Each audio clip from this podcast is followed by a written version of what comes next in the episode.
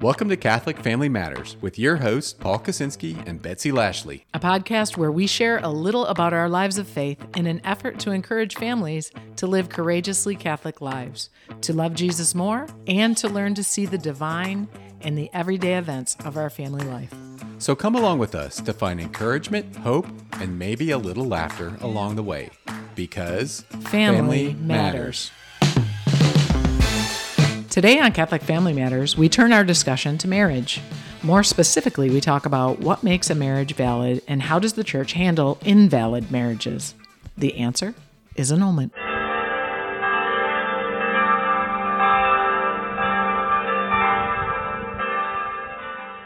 In the name of the Father, and the Son, and the Holy Spirit. Amen. Come, Holy Spirit, fill the hearts of your faithful, and kindle in us the fire of your love. Guide our hearts and our minds, and anoint our tongues, so that we may speak the truth and glorify God in our conversation today. Amen. Amen. In the name of the Father, Son, Holy Spirit. Amen. How about you spare me the chit chat? I'm going to take your Uh, chit chat. in the Chitty chitty chat chat In- chat chat chat. in the Chit chat. Okay, well, welcome to the chit chat portion Yes. of our podcast. Paul, chit chat with me for a moment. What's going on? Well, so, uh, nice lick of the microphone. I there. did not lick the microphone. liar. Um, okay, so uh, I had a busy week, and it did not involve. Well, it partially involved my kids. Um, so last weekend, this past weekend, so what we're recording on Friday, so Saturday and Sunday previous, what we had our high school, uh, middle school and high school retreat. Um, we had them kind of together but separate. Um, middle school did a day retreat, and high school did a, a spend the night retreat um, over at Camp Helen. And man, it was great. Oh my gosh, it was. Oh, what retreat isn't great? I'm so I know, glad it went yeah. good. I thought about you all weekend. Yeah, so we had um, we, we had a couple of our our youth lead uh, Lectio Divina in small group. Um, Wow. I, I got an opportunity to do a meditation on the Our Father with with them, and I even had some come up to me afterwards and like, Mr. Paul, we need to we need to do that more often. Like, man, this was. I mean, Yeah. it was just, and the whole. I mean, again, it was just a good weekend. Good. And um, but man, I, I feel like I feel like um, last time I felt like this, or almost like this, was uh, going on Cursillo. But like I'm I'm on my uh, my God high. Oh, Uh, but um, uh, last night um, I- we had the the swap um, the ministry. you almost said swap meet, didn't you? Yeah, that's what we think of as swap meet. swap- that's our old yeah. old language. Right. Swap is song, worship, adoration, and, praise, at yeah, Mercy. the ministry yeah. ministry at mercy parish and um, they invited me to, to talk about theology of the body which i mentioned last week and so we had that Did you keep it below two hours? i did Yeah. barely but i apologize to deacon tony because i i had did not i almost went an hour um, just on the talk and i think they like to keep the the swap nights at And for our listeners, I predicted this, but no one listened to me. I tried to pull him back. I tried to rein him in, but no. But theology of the body is one of those things. it, it's hard to, It's to so make it's big, not it's, yeah. it's not concise There is so much to talk about, and it's so relevant And- and, so good for people to hear. and I don't even think I touched half of it. So, but but um, no, it was good. It was good, and and uh, Uh, didn't it take like Pope John Paul II like 165 audiences to cover it? Did, and you thought you were going to do all of it in like one? 129. But Oh, who- 120. who's counting? Yeah, clearly you are.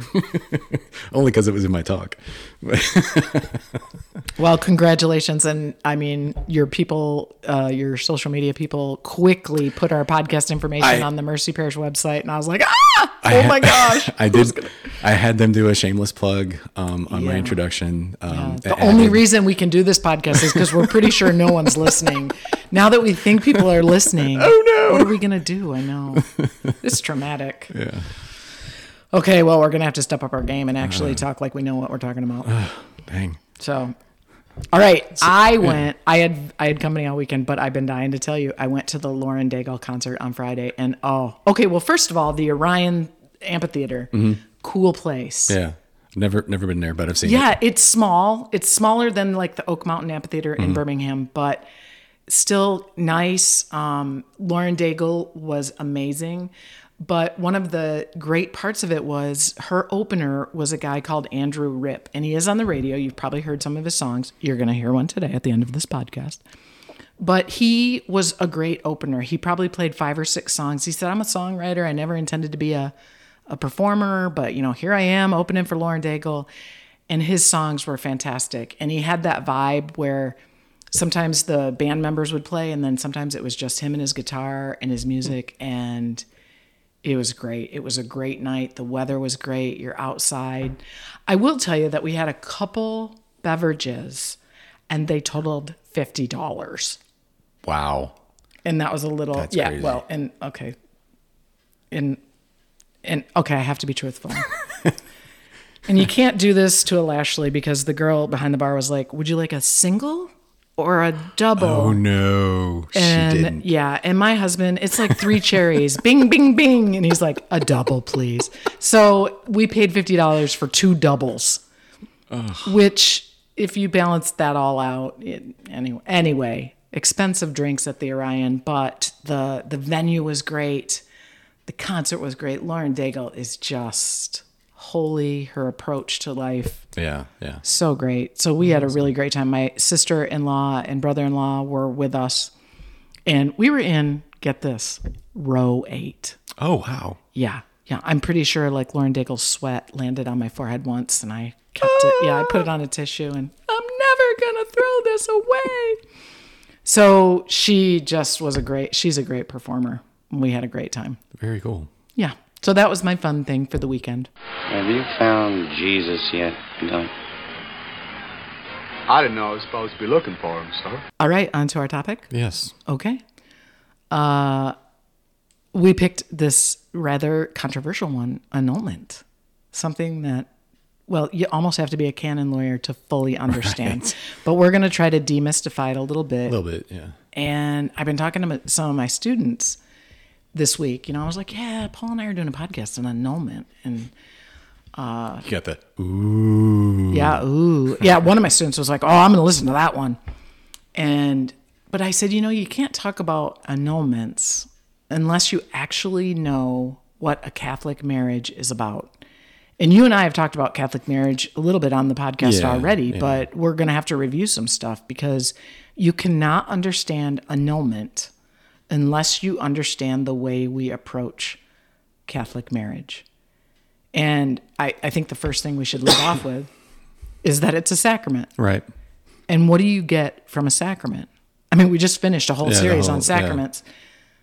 So we know we get You get graces from it. you get grace. Yeah. So if marriage is hard, which I'm going to say on a scale of 1 to 10, 10 being uber hard, 1 being super easy, marriage is like a 100. Yeah.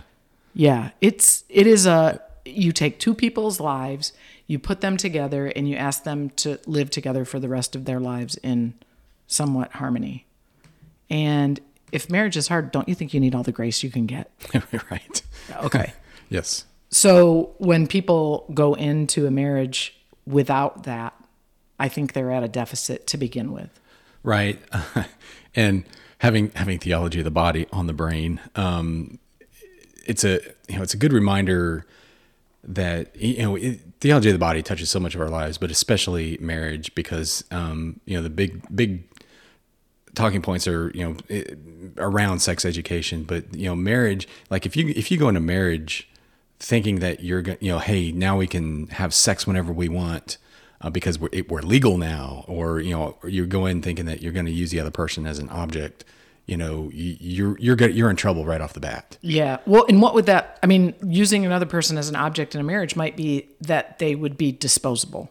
Like Exactly, I go yeah. into marriage thinking, well, if this doesn't work, we'll just get divorced. Right. That is actually I think that's the definition of using someone using them. Right. And so and so you have to have more of a um, a chastity mindset where it's like how you know understanding you know first understanding yourself who you are so that you can use your body for the good of the other person and then understanding who the other person is that you're entering into this covenant. We talked about this in our sacrament. It's a covenant. Yeah. You know, it's not a contract, it's a covenant. You know, it's you know, a lot more special, a lot you know, a lot lot more special than just a contract. And so you know, once you if you understand who the who you are who the other person is that you're you're entering into this with. Um, that it it doesn't make it not hard, but it makes it a lot easier. Yeah. No, it can make it easier. It can, yeah, I mean, you're gonna find It's still going to be struggles hard in every Yeah, marriage, absolutely, but absolutely. So we were. I was talking to my students this morning. We were talking about, and I said, you know, you, you guys are. It was almost all guys. It was me and one girl, and our we do our little Lectio Divina on Friday mornings, and I said, you guys are really one step ahead because when you come into campus ministry, like you're most of the people that we are surrounded by here are striving for virtue. And if you think that you're going to go out and have a good marriage with someone who is not also striving for virtue, mm-hmm. I think that's mark number one against success. Because if I am striving for virtue, but my spouse is not, what is what is their motivation to To even get to be a Yeah. self gift Yeah. or to sacrifice Yeah. because marriage is so sacrificial. We've talked about that ad nauseum. I feel like you, you are giving yourself to your spouse like Christ gave himself to the church. Right.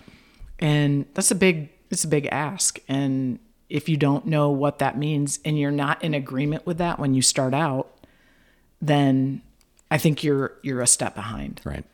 In the Catholic Church, in its wisdom, it says, okay, let's get these kids together when they go get married and let's talk to them about this stuff beforehand. And so the church requires that. And I always get the, a lot of people will say, well, the church just doesn't do enough. And I, that may or may not be true. I don't know. But I will tell you that it changed my perspective on marriage with the one day. I didn't do the engaged encounter weekend. Uh-huh. I did the uh-huh. one day brief class because Yeah. I was barely Catholic at that time. Wasn't really sure why I was getting married in the Catholic Church, except for that it was something that I felt was important. And why would I do it any other way? I really didn't know. Yeah. But pre Cana changed my. I- learned that idea of covenant for the very first, probably not for the first time, but the first time as an adult. it made sense. Yeah. and it made sense. Yeah. It really made a lot of sense. And I, I think Tony and I both went into the marriage thinking, that's exactly what we want. And we each had married parents who had a very good, like their marriages were healthy, somewhat healthy, and they they looked really good. Like Tony very much respected his parents' marriage, and I respected my parents' marriage for their longevity. My parents didn't always get along perfectly, but I had a great deal of respect for that. And so that was our vision. Yeah. Yeah. We had a vision of what marriage could be like. So, how do you think young people approach marriage today? Thoughts on that? Yeah, I mean, and I don't know. This is just what is is seen because of like social media or or media in general. But you know, it seems like a lot of the youth today, and and you may have a different perspective being working with the the campus ministry, um, but it, it seems like they they approach it as um, well. If it doesn't work out, then I'll just end it and find something else. Yeah. And I- and I think that's reflective in our the divorce rates in our country too. Um, I think I think when I was when, um, when Josh and I were first married, you know, the the it was always thrown out that half mar- half of marriages end up in divorce. Well, I think that number's gotten bigger in the last you know 25 years. Yeah, and the other part that goes along with that, if it's not, you know, if I if it doesn't work out, I'll just throw it away. It's if I'm not happy, Right. then I must need to end this. Yeah. If I'm not comfortable, Yeah. If things get hard, Yep. then And I, I mean, marriage, there's a lot of unhappiness in marriage, but that doesn't mean that you stop loving a person because happiness is an emotion and emotions change, but a covenant does not. So I, you know, we found this from the USCCB. We found an article that has what what does it take to make a Catholic marriage valid? Like, what is a Catholic marriage? These are the things. These are the six things that you need to have a to have a valid Catholic marriage. Number one is the spouses are free to marry. They're not coming because of some compulsion. right. Number two, they're capable of giving their consent to marry. So they have to be able to say, I agree to marry you. Mm-hmm.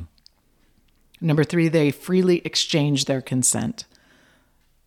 Number four, in consenting to marry, they have the intention to marry for life, to be faithful to one another, and be open to having and raising children. That's a big one. That is, yeah. because have you met some people who are like, yeah, I don't think I want to bring kids into the world.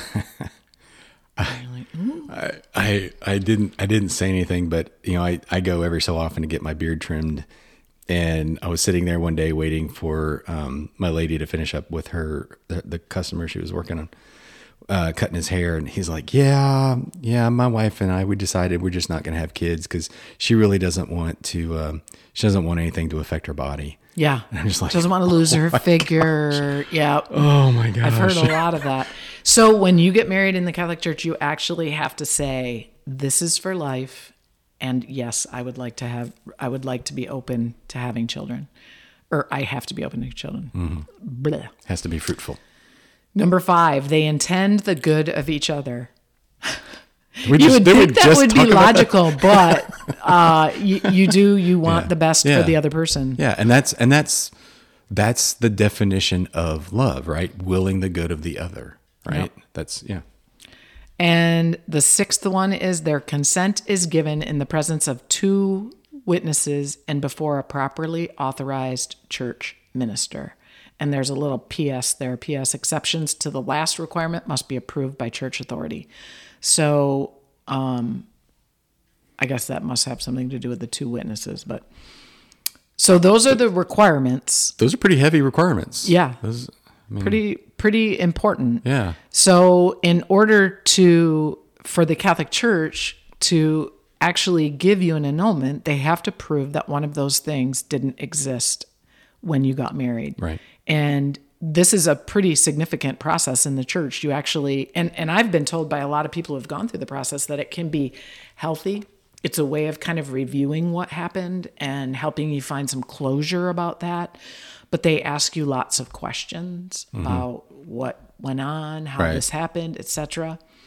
And then they go through the process of determining if the marriage was not valid, and then an annulment declares it null, that the marriage was actually not valid. And I, I think that's sometimes a little known fact. People don't really understand what it is. As you mentioned when we were talking before, a lot of people think it's Catholic, Catholic divorce. divorce. Yeah, yeah. Um, there's a difference between uh, divorce and annulment. Um, do you- Right. Do you, know what Okay. that? So, first of all, I want to tell you that I came upon some myths about annulment, and I think they're very interesting. And we're going to go through them, I think. But um, I also have to tell you that off air, Paul and I just had the biggest discussion about a word that the Catholic Church uses about one of these myths. So, the myth is how is divorce? Well, the, the question is how is divorce and annulment different? Right. So the USCCB, th- when the question is asked, if a marriage is annulled, does that mean it never existed? And Paul and I argued about the word existed and the word valid, valid. yeah. So here's what the USCCB states that a declaration of nullity means that a marriage that was once thought to be valid civilly and canonically was in fact not valid according to church law. A declaration of nullity does not deny that a relationship existed. It simply states that the relationship was missing something that the church requires for a valid marriage. Now, Paul really wants to to use the language that the the marriage never existed because sacramentally it did not. Right, because the way I, yeah, this way the way I see it is that um, you look at it, null, um, an annulment looks at the marriage, the sacramental marriage. Um, we, we also need to differentiate, I think, between sacramental marriage and a civil marriage. On this, um, the sacramental marriage, they they look at it from the beginning. Did the sacramental marriage exist at the at the at the beginning of the marriage, and they use those um, the six criteria that we discussed earlier um, to determine whether or not a sacramental marriage was entered into. Right. And so, so yeah, so it's you know it's a And difference my between argument is that I think if you say something doesn't exist, then it seems like that whole marriage, if you were married for 25 years, it's hard for me to understand how. So Yeah. we think it's a semantic argument. Yeah. We need a canon lawyer to come here and, and keep us from duking it out. I've got questions. Yeah. it brings up you know, a lot of this, why this is so confusing. And it's confusing for two Catholics who have learned all of their lives. But the myths that we found are very interesting. And mm-hmm. I've, I mean, I've had a personal relationship with someone who really thought this this first myth was real that a divorced person is automatically excommunicated from the Catholic Church. Eh, not true. Uh, it actually has nothing to do with um, a person's status because divorce is a function of the secular courts and the legal system. And it's been a misconception for years. Right. Yeah, and I think I think one of the things that leads to that mis- misconception is that um, a, like if you're divorced and remarried, the Catholic Church still considers you married to the first person, And that is the until you get an annulment. Right. Adultery. Adultery. Right. Whereas right. divorce is not a divorce sin. itself is not Yeah, a sin. Yeah, right. yeah, yeah. Um, okay, another myth. Well, and and but one more on that is that even the adultery that doesn't excommunicate you from the church. You have to go. I mean, you can still go to reconciliation and be in communion with the church. Correct. Yeah. Uh, and adultery, uh, you wouldn't be able to receive the sacraments if you were in a state of mortal sin. Right. So- exactly. Yeah. Yeah. yeah. Okay, got that clear. Yeah. Um, another myth is that they annulments are very expensive. Not true. Um, churches may charge an amount for those things because it the costs money to do the yeah, investigation. Yeah, Yeah, the yeah, yeah. lawyers do Yeah. take a fair bit of time. Um, only Catholic marriages need to be annulled. Interesting, but not Oh, I didn't know that one. that is a myth. Yeah. And and there the reason for that is because every marriage is considered a promise for life or a promise until death. A marriage, not a civil union or right. Um, Again, you have to differentiate between the sacrament Exactly. of marriage and a. it makes no difference whether that promise was made in a Catholic ceremony or not, but depending on your religious affiliation, you may need to get an annulment. So that's something that a lot of people don't understand when they come into the Catholic Church. Right. So, okay, another myth is that if an annulment is granted, the children will be illegitimate, and that is also false. Uh, because an annulment is only concerned with the spouses, not the children. So an annulment has no effect on the legitimacy of children. It's a myth that an annulment makes children illegitimate. It does not. Right.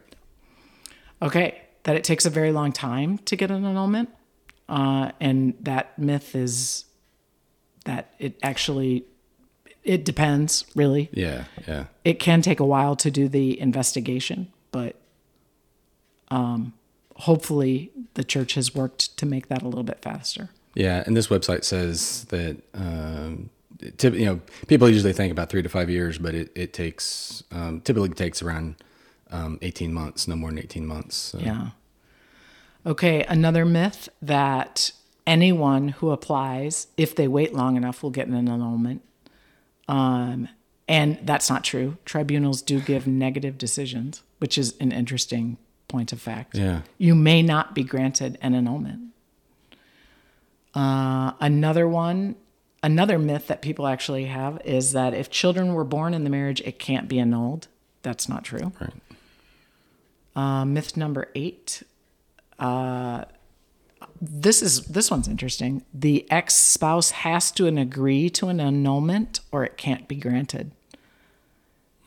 You don't have to like. There doesn't have to be warm fuzzies all around. Um, a, one spouse could say, "I don't agree with this at all, and I don't want any part of it," and an annulment could still be granted. And I've spoken to canon lawyers, and that does happen frequently, where sometimes the, the other party does not want to have anything to do with an annulment. I wish I knew this a few years ago because uh, I had a coworker that was um, he was coming into the church, and he he left his wife, and he was going to get remarried, but he was struggling with the whole annulment process, and he's like, "There's no way she's going to agree to this." Yeah. And, oh, gosh, I wish I would have known that. yeah, isn't that an interesting? Yeah, yeah, yeah, yeah. Okay, um, an annulment is just Catholic divorce. We've already covered that one. An, annul- an annulment means the marriage never took place. Also, uh, a myth. That's the one we keep arguing back and forth again about a sacramental marriage. The conditions were not valid for the marriage to be sacramental, but the marriage did take place. Uh, myth number 11 the tribunal is like a courtroom with judges, witnesses, lawyers, and cross examinations. It surely sounds like that, doesn't it? The word tribunal is kind of scary, uh, but it's very different than a courtroom. and most of the work is done in writing, and there are no emotional scenes or dramas that are played out. Right. And usually, It's not Law and Order. yeah, the last one is that a lot of people think that this is just a legal thing in the Catholic Church, but as we mentioned before, oftentimes people get a lot of closure, and there's because they have to write down a lot about how a marriage began. It can be healing for a lot of people. So um, hopefully we've debunked some of the things that people think are wrong. But I, I've definitely had that number one Yeah. where people thought that that they were excommunicated Yeah. and that they could never be a member of the church again if they got divorced. And Yeah. it's not true. There's a couple on here that I didn't realize. yeah, isn't that interesting? Well, I'm glad that we uh, had some food for thought in this one at least. And I'll put this link in our show notes too, so you guys can take a look at it. Yeah, I, I think this is one of the very confusing things in our church and things that when people come into the church, they don't know. Yeah, and Paul and I just about came to blows off the air. So, uh, about the semantics, and uh, it can be really difficult, but I don't, I don't know. I, I'm sorry, Paul. On the air, I'm sorry. Paul was cutting that. so mad at me. Those of you who know Paul, you Oh know how important things are for that. So, okay. Anyway, I'm glad we're still friends. Thank you. I forgive you, Betsy. Thank Okay, you. good. I'm sorry I got so mad. And now, deep thoughts. because I'm good enough, I'm smart enough, and doggone it, people like me. After having a wonderful high school retreat and giving a talk on theology of the body, I'm feeling a God high, like I'm up on a mountaintop. I know I'll have to come back down to the real world and soon, but it got me to thinking about doing all this and how exhausting but rewarding it is. So I wanted to pose this question, not out of pride, but out of serious self reflection.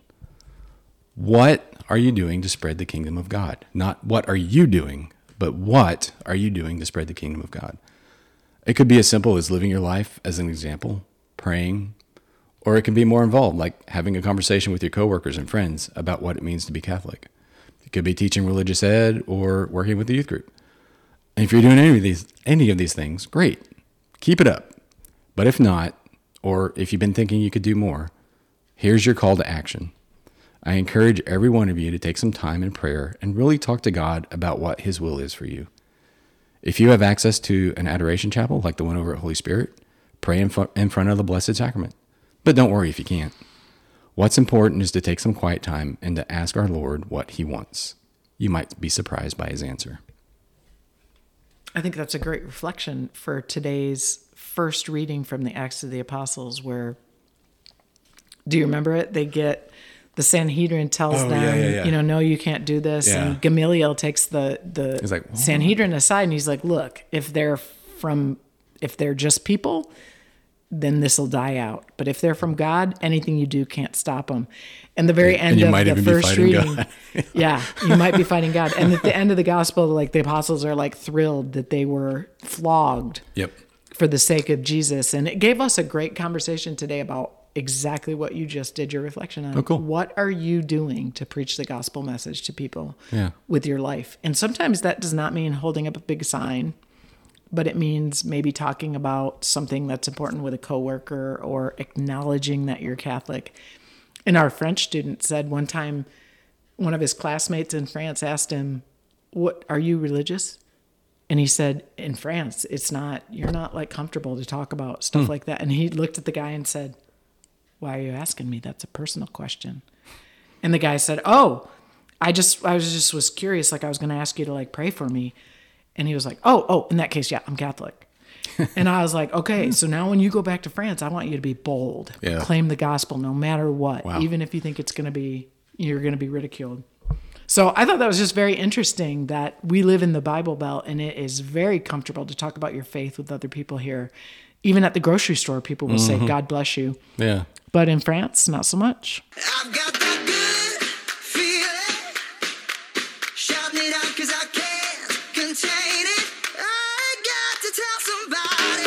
Okay, well, I have a song for you before you even ask me out there. Yeah, I know, right? Okay. I feel like I'm chatty today because I just. All right, so Andrew Ripp, he was the opener for Lauren Daigle, and um, this song that he sings is called "For the Love of God," and it's kind of uh, upbeat, and I thought the message was really great, and it goes like this: I saw mercy seated where the judge should be, was guilty, and getting out of jail free. How could it be I didn't get the life I deserved and the only thing that he wanted was my heart in return? Every time I think about every time I thought it was the end, I'm caught up in wonder again. Where would I be if it wasn't for the love of God? I'm caught up in wonder again. Where would I be? Where would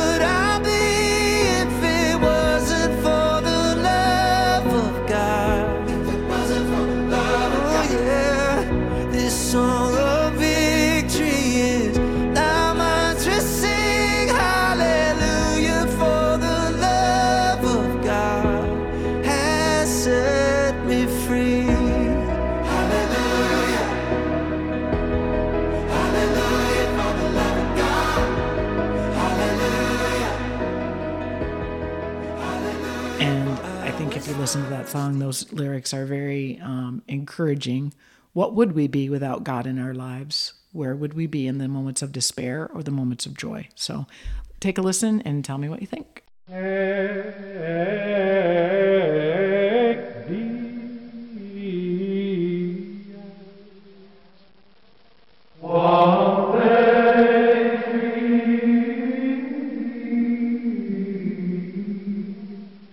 Father, and the Son, and the Holy, Spirit. Amen.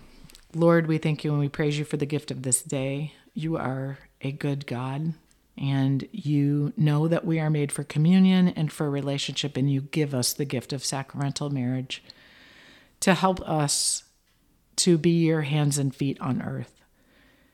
And we ask you to uh, bless all of the marriages that we know. Bless our marriages, my marriage to Tony and Paul's marriage to Jarsha. Bless us so that we may be all that you need us to be. Help young people to have virtuous friendships that help them to realize and to want a strong sacramental marriage in their lives. And give us all the grace that we need to love our spouses well. And we ask all this in your holy name. Amen. Amen. name of the Father, Father, Son, Holy Spirit. Amen. Thank you for listening to today's episode of Catholic Family Matters. Please take a moment to subscribe and leave us a review on your favorite podcast listener iTunes, Google, Stitcher, Spotify, or wherever you listen to us. Join us on Twitter and like us on Facebook at Fam Matters. Check out our website at www.catholicfamilymatters.com. Send us comments, topic ideas, or encouragement at our email feedback at catholicfamilymatters.com.